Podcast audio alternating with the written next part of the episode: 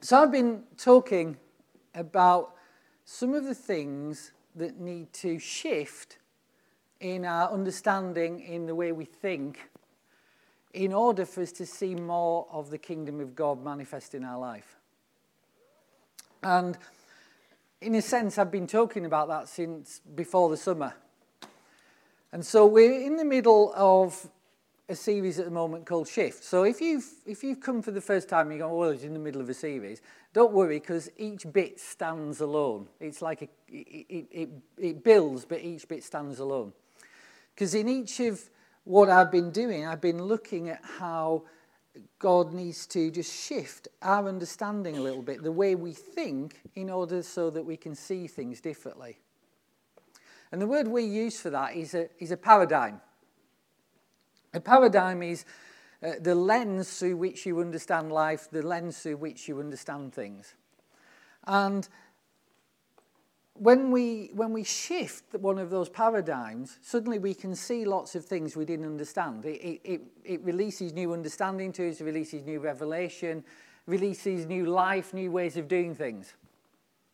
And so far, in this, I've been talking about some of those shifts in our understanding of what church is about, what it's for, the authority that we carry. And this morning, I'm actually going to look at something uh, that is relating to you as an individual rather than church wide. Okay, so we've been talking very much about church wide. Now, over the summer, in leading up to this, I did a, a teaching series called Spirit Led Evangelism, which most of you were for. There's still three or four copies of CDs if you want to take them on the welcome table. F3. You just take them. Uh, there's five talks in there, four by me, one by Joyce. And uh, you'll be able to catch up on what we're talking about in, in that sense. Okay. What I want to talk about this morning is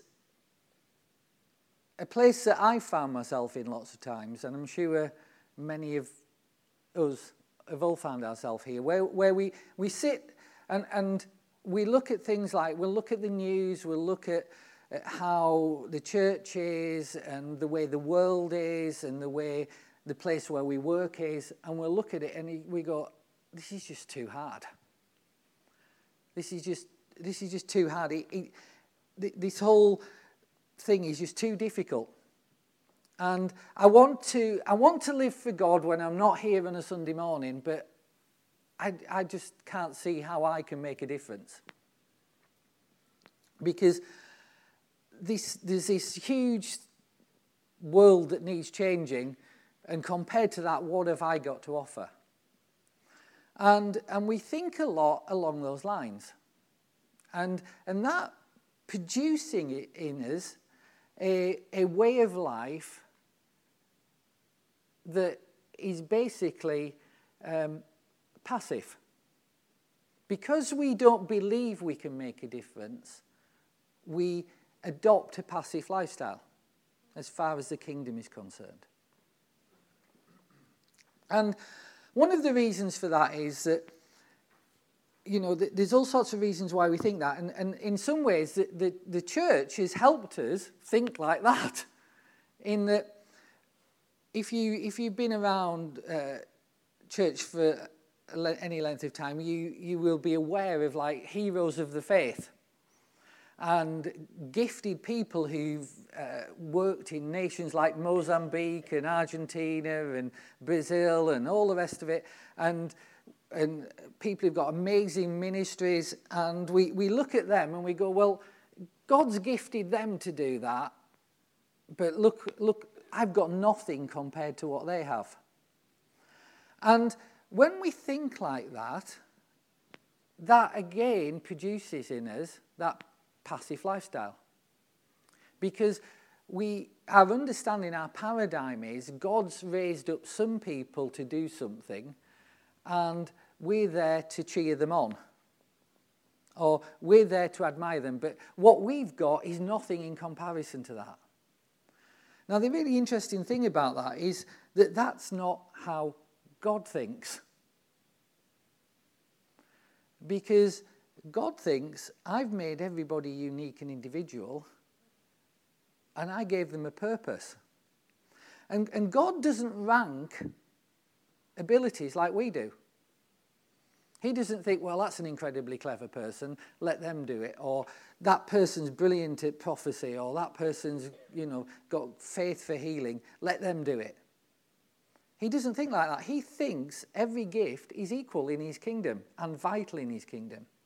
It's us that compare, he doesn't. So to him, what we say is insignificant and I can't make a difference is just as important as all the other stuff. But it, it, it's, we've trained ourselves to think of, in terms of ranking and this gift is more important than that gift or that person's got a gift of healing and I've got nothing. And, and we think like that and therefore we don't do a lot. And that produces in us a second step, which is as individuals and in, in some cases as churches, we feel like we're not as effective as, as we should be because the only way to be effective in our way of thinking is to have massive things, crusades, big events, uh, impressive uh, presentations. And, and, and because of that, we, we get a culture where we attend things instead of doing things. And God's trying to shake us out of that, that culture of attending things instead of doing things. Because it's great to go to things and it's great to see all these events and, it, and it's great that God has these heroes of the faith. I mean, we know some of them. Some of them are, are visitors in this church, not in this building, but in, in the past. And, and you meet them and you think, what amazing people. But they're amazing because they understand it's God and not them. They understand that it's God that does it and not the size of your budget that does it or the size of your event. So, this morning, the, the shift I want to talk about is this that no matter who you are or how limited you think you are, you can make a difference. And I'll show you why that is. And there's a principle in Scripture that is actually really easy to miss. I, I've, until recently, I'd not actually heard anybody talk about it. But it, it, when, you look, when you look at what happened in the New Testament, in the book of Acts, how areas got impacted by the gospel, it's really clear the way that God works in the kingdom. And the principle is this it's called the domino principle. Okay, so uh, that, that's not what the Bible calls it. You won't find the word domino in the Bible. You'll find it in, this is the way I think about it. Now, I'm just going to show you a little video because one of the things about a domino is it can knock over a domino one and a half times its size. Okay? So you can start something that has an impact way beyond the size that you are. This is actually the, the world record for dominoes. Not numbers, but size.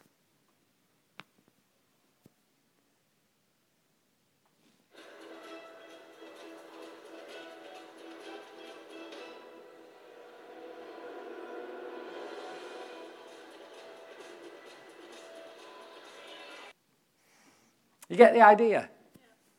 Okay, so Jesus, when he's talking to his disciples, he's not giving them information. What he's doing is he's training them in the principles of the way the kingdom works. So in Mark 4, Jesus has been talking about how seed works, seed planted in the ground. And then he makes this statement right at the end of Mark chapter 4 in verse 31. I t- truly I tell you, if you faith as small as a grain of mustard seed, so okay, so it's not Mark, it's Matthew. Okay, there. We'll have that, that Mark four thirty ones. I want the one I want. To what can we compare the kingdom of God? How can I illustrate it to you? So this is Jesus talking about how, how can I explain to you how the kingdom of God works so you can get it to work for you. It's like a mustard seed, which is the smallest of all seeds. But after it's planted, it grows to be the largest of all the garden plants, and the birds come and nest in its branches. So there's a principle there, which is a small action of faith has a multiplied effect. That's how the kingdom works. So, what starts out small in effect, if it continues, it continues to grow, and eventually you can almost, that's what Jesus says, you can move mountains at the end. But the start is small.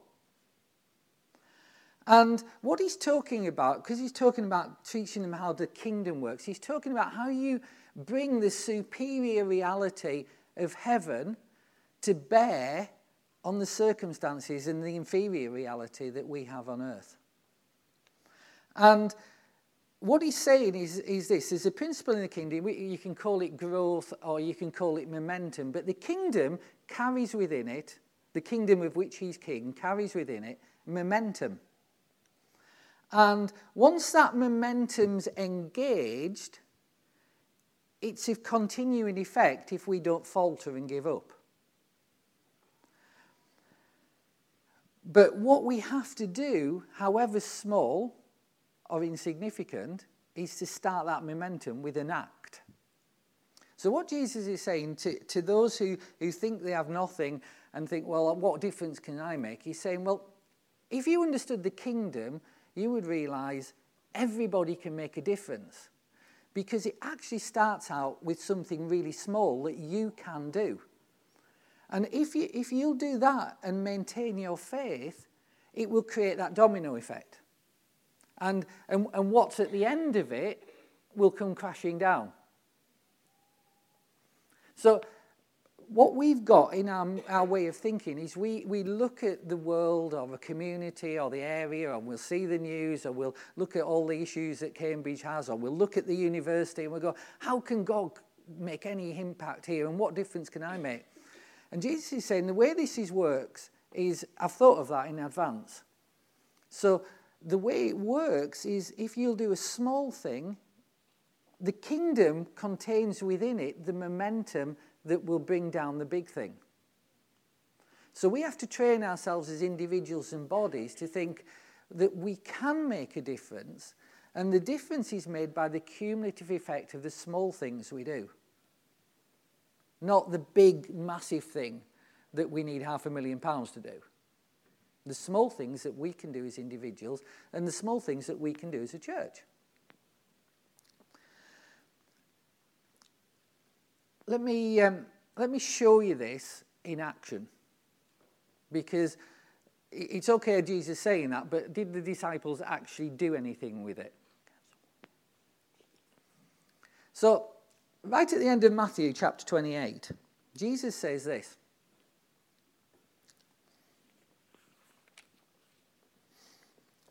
Jesus came up and spoke to them, saying, All authority has been given to me in heaven and on earth.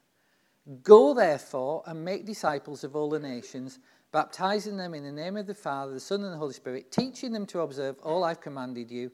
And look, I'm with you always, right to the end of the age. Now, we talked about a lot about that over the summer in the Spirit led evangelism series, but the, the point here, which is often missed, is that Jesus is actually talking about discipling nations. He's not talking about getting people saved, although that's, that's part of it, that's a small part of it.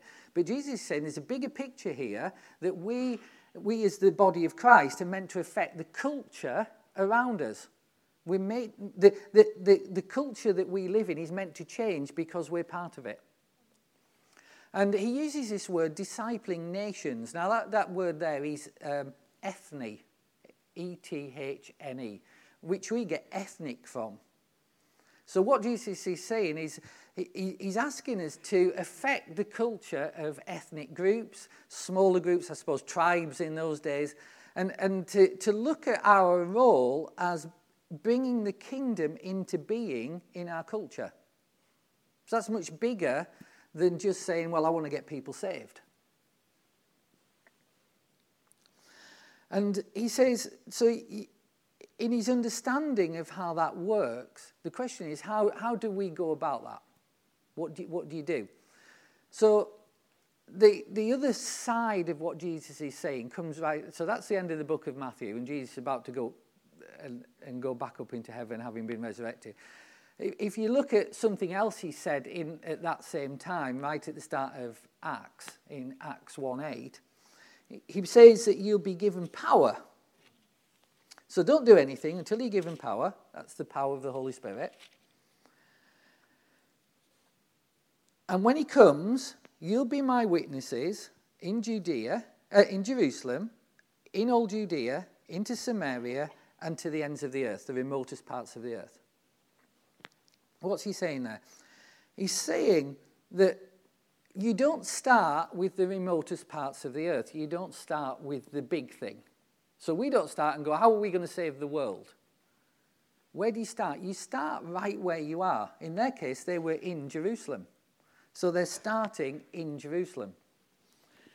And so we start where we are, and that's, that's part of the logic of us moving into a community where we can have an effect, as opposed to uh, a bit out of the way where just people travel to us who hear about us.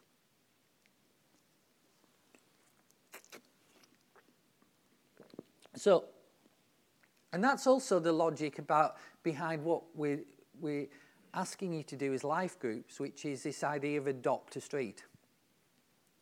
So the idea there is that each person in a life group adopts a street and undertakes that they're going to pray for it and walk it and um, observe, pay peace, pay blessing, pay favour on that street consistently. Why? Because we want to see God's blessing come in that area. Now, our mission, the mission of believers, when you frame it in the terms Jesus is framing it, isn't just to try and get a few people saved. Our mission as believers is in all areas of life to bring heaven to earth, to see the kingdom come on earth. And we know that because Jesus told us to pray for it every day. He said, Your kingdom come on earth as it is in heaven. So, as believers, in whatever any area we see needs or concerns, our aim is to bring heaven to earth. That's our mission as, as believers. That's our mission, in a sense, as faith life. But we start small. We start with an area. We start with an area which we're in as a church, which is here, and we start with the area which we're in as a life group with praying for our streets. Now, what did the disciples do in response to this? So they receive the Holy Spirit. The Holy Spirit comes at Pentecost, there's 3,000 people saved, and we think we're away. What would you do? What, well, what would we do if next Sunday 3,000 people are in here? what would we do? We wouldn't have enough coffee. Charles a practical one, yeah. Okay, well, we'd invest in more coffee. I suppose that's the answer. Okay. It's interesting to see what the disciples did because I, I think if we had 3,000 people turn up, we'd slap it across the internet, we'd make videos, we, we, we'd be in the press, and we, we, we basically hold some massive meetings. That, that, that would be our response now. Now, there's nothing particularly wrong with that. It's just not what they did. Because they understood that, that it wasn't them, it was God. And, and their part was to do the things that Jesus had shown them consistently, and then he would do the rest. So we find 3,000 people getting saved, and then they spend the next X months doing the things that Jesus showed them to do while he was here. So this is what they do. Acts 2:42. They continually devoted themselves to the apostles' teaching, to fellowship, breaking of bread, and to prayer. And it says that the outcome of that was God added to their number day by day. Now, when we read those things, we, we put them through this paradigm, this lens that we have of religion and church. So we go, so what did they do? They attended meetings where they listened to teaching like this, or maybe not like this. Uh, they did communion together and they prayed together. And they had little fellowship groups. Because that's the model that we've made. And we've taken all the power out of what they were doing, which they were doing consistently. When it says they devoted themselves to the apostles' teaching, you've got to ask what were the apostles teaching? Was it just information? No, the apostles were teaching the same things as Jesus had taught them, which is how does the kingdom work and how do you do it? And when it says that they had fellowship, that means that they shared hospitality, and, and we find out in Acts, from home to home with believers and unbelievers. They, they, they held food, they had parties and had food together and shared food. And when it says breaking of bread, that's what it means. It doesn't mean communion. Because if it meant communion, it would have said bread and wine. And, you know, uh, in, in Paul's letters, he talks about communion. He talk, they knew what communion was. This is eating together. And what they do, what, then what they're doing, they're praying into the needs and the issues that they see. And they are expecting a miracle in answer to those prayers. So, what they're doing is really powerful uh, which is quite different from the, the sort of model that we think about when, when we've read that passage before. And so, what we want to be doing is we want to be building relationships with people, p- finding out the needs, praying for those needs, and expecting miracles. In that sense, every single one of us can make a significant difference because we can tip a domino over they'll hit another domino. Now let, us see what happens then. So you, you've then got uh, Peter and John. They decide that they're going to do their routine because we have to be consistent in these things. One of the, the, the, the biggest issues we have as Christians is we're not, in, in this era, is we're not consistent. We're, we're all over the place. We and the, the growing trend in churches now is people here one week in three because they've got other things on.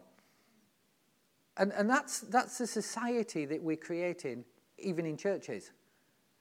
And, and I read stuff on the internet from other leaders, and they say, well, you need to accept that people are only here one week in three. And I'm going, I'm not accepting that because that's not the pattern Jesus had. He, he had a family that were committed to each other and covenanted to each other. And so what they did, they did consistently. So uh, Peter and John are going up to the temple to pray. And there's a guy there, and he's begging. And he's asking for alms, as they call it, A L M S, which is basically give me something, give me some money. And he cries out to uh, Peter and John, and they go over to him. And they look at him and see what is his need. And they don't give him what he asks for. They give him what he needs. So they say, well, you know, famous line, silver and gold have I none, but what I have I give you.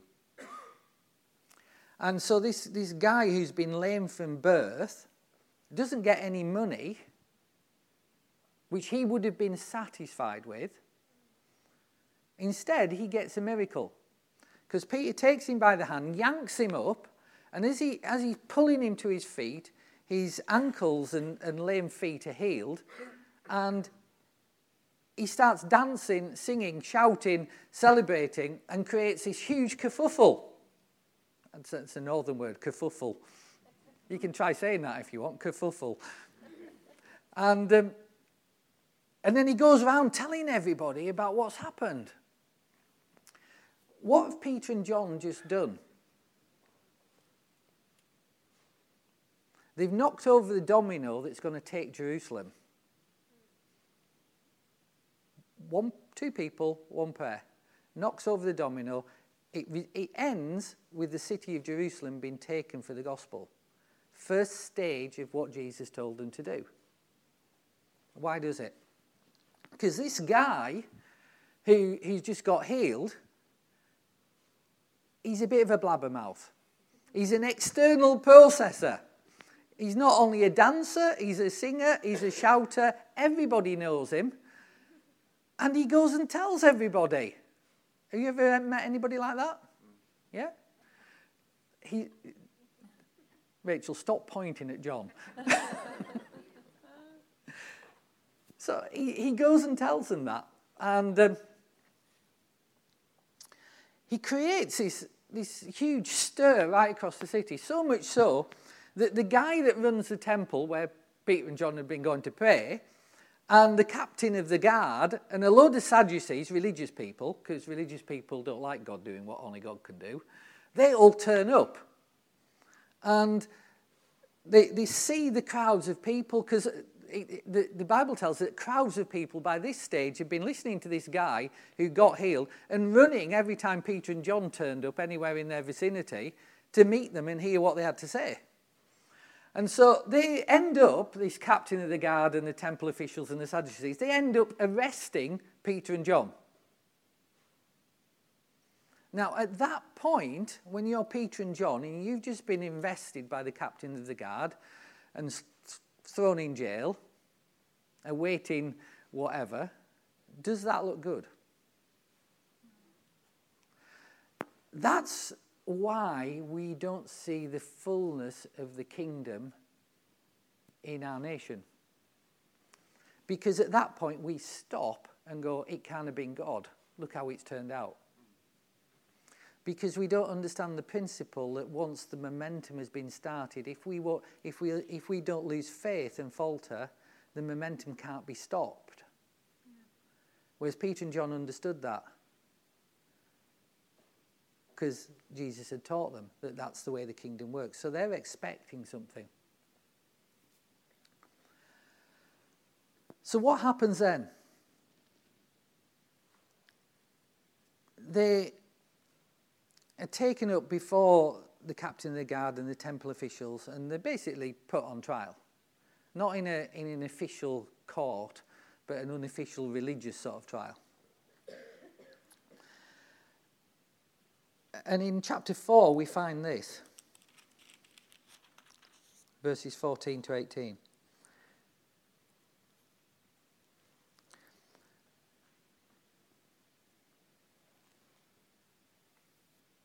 The people who are interrogating them get a bit of a problem because they've got these two guys stood in front of them, Pete and John, and uh, they come to a realization, which is these guys stood in front of us, as in Peter, He's not very bright. He's uneducated. He hasn't got anything. He's not a great orator. So that gives us a problem. What problem does it give us? It gives us this problem. How did he do it? It can't have been him. Because in worldly terms, he's got nothing. He's, he's uneducated, he's a fisherman, he's a bit of a, a loud mouth. He's not, he's not anybody we would pick to, to have any influence, and yet this city is starting to go to his meetings and, and turn up all over the place. What's going on? And then it says, because of that, they marveled and recognized that he must have been with Jesus. And then they say this, and seeing the man who'd been healed, so the guy who's been healed, he's there, he's still shooting his mouth off, still telling everybody, still dancing because he's been healed, standing, and he's standing there with them at the court. He's had a radical life transformation. He's gone from asking for money at the gates of the temple to standing up at the court with the guys who healed him in their defense. And he's standing with them, and they've got nothing to say in reply. And they ordered them to go outside the council to confer with each other. What are we going to do with these men? For the fact that a noteworthy miracle is taking place is apparent and we can't deny it. You see, when, the, when something is of the kingdom, you can't deny it because humans can't do it. That's why the gospel is a supernatural gospel. Because when we see the supernatural, you can't deny it. But we can talk and present and bullet point and slide and music and big event all we like, and people can go, the world can do that. And so we can end up shuffling around the, shuffling people around the kingdom without the kingdom growing. And we want to see the kingdom grow.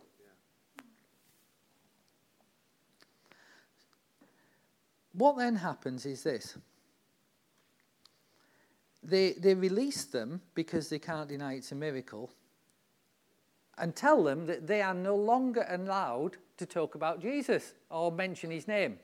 Because the poor guy, well, the, the now not so poor guy, the happy guy who got healed, said, The reason I got healed was they said Jesus' name and I got healed. And so now they think, ah, that's how it works. You can't say Jesus' name anymore. Again, at that point, how would we respond now? Because if we understand that the kingdom carries momentum, and if we won't interrupt that momentum, we're waiting for what comes next. If we don't understand that, we're giving up. And we're going, I can't do that. I might lose my job. I can't talk to anybody at work in case I get called up. And, and so our paradigm has put us backed into a corner because our God has got smaller and we need our God to get bigger.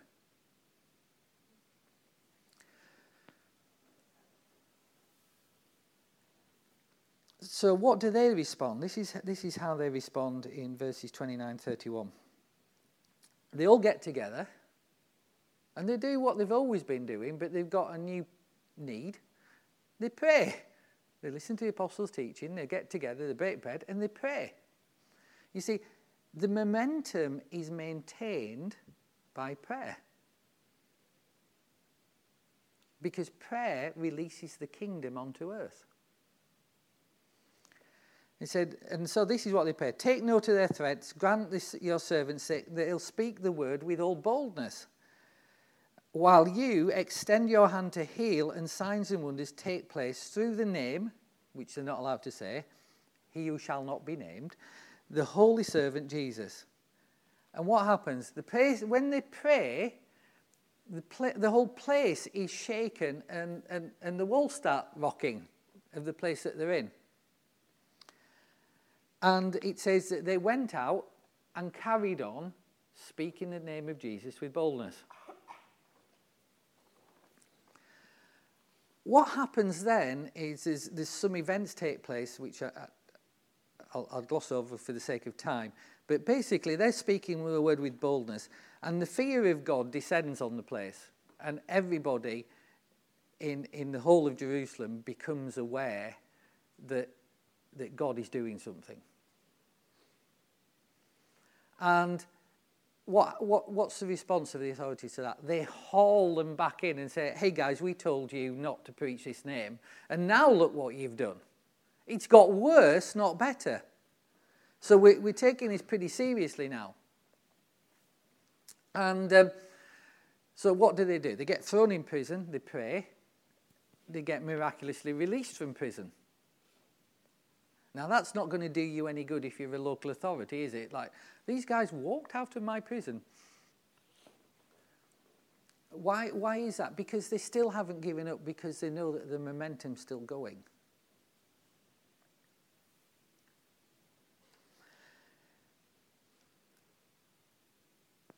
And we get to the end of chapter 5, and there's this remarkable statement. When they're hauled up before the authorities again, it says, the authorities use this word, they say, You have filled the whole of Jerusalem with your teaching. What was the goal? Fill the whole of Jerusalem with the teaching before you go on to Judea, then Samaria, then the ends of the earth. So they, they, they've got to their goal at that point. How did it happen? Peter knocked a domino over. He, he didn't know that that guy was going to do what he was going to do. He didn't know that he was going to get arrested. He didn't know that, the, that they were then going to pray and the walls would get shaken and, and, and, and God would intervene and miracles would come. He didn't know all that. He just met the one thing that was in front of them with what he had. Let me show you how somebody who is actually on the other side of the fence understands the principle. Because one of the one of the people who is on trial before, a guy called Gamaliel, Gamaliel, who was apparently the person who was responsible for training Paul, who was called Saul at that time, he, he makes a statement in front of the council. And this is a statement he makes from uh, Acts chapter 5. We got that? Have you not got that? Okay. Don't know where that's gone. Okay, I'll read it. So, Peter starts talking and he tells them, uh, basically gives them a snapshot of where they're at. And it says, uh, when he said this, they were cut to the quick, that means they were upset, and intended to slay him. It's not looking good at this point. So they intend to slay him. Now, this is what it says. A certain Pharisee named Gamaliel, a teacher of the law, respected by all the people, stood up in front of the council and gave orders to put the men outside for a short time. So basically, you go out of the room while we talk about you. And he said to the men of Israel, take care what you propose to do with these men. He's saying, guys, this is really important we get this right. For some time ago, Theudas rose up claiming to be somebody. Lots of people rise up claiming to be somebody, don't they?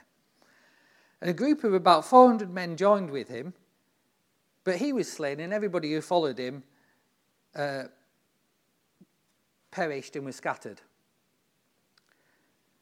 And so Gamaliel comes up with this statement. So, in the present case, what I'm saying is we should steer clear of these guys. Because we know, being Jews, from the principles of the Old Testament, from Proverbs and Isaiah and so on, we know from being Jews that is, if this is of God, you can't stop it. You're putting yourselves in the wrong place. You're, you're putting yourself in the, in, in the place of that last domino that's going to come down and crush everything. If you try and stop this and it's of God, you can't. Because once the momentum has started, you can't stop it. But if it's not of God, it'll stop of its own accord. So he's understanding that, that once something of God has been started, men don't stop it because it carries the kingdom.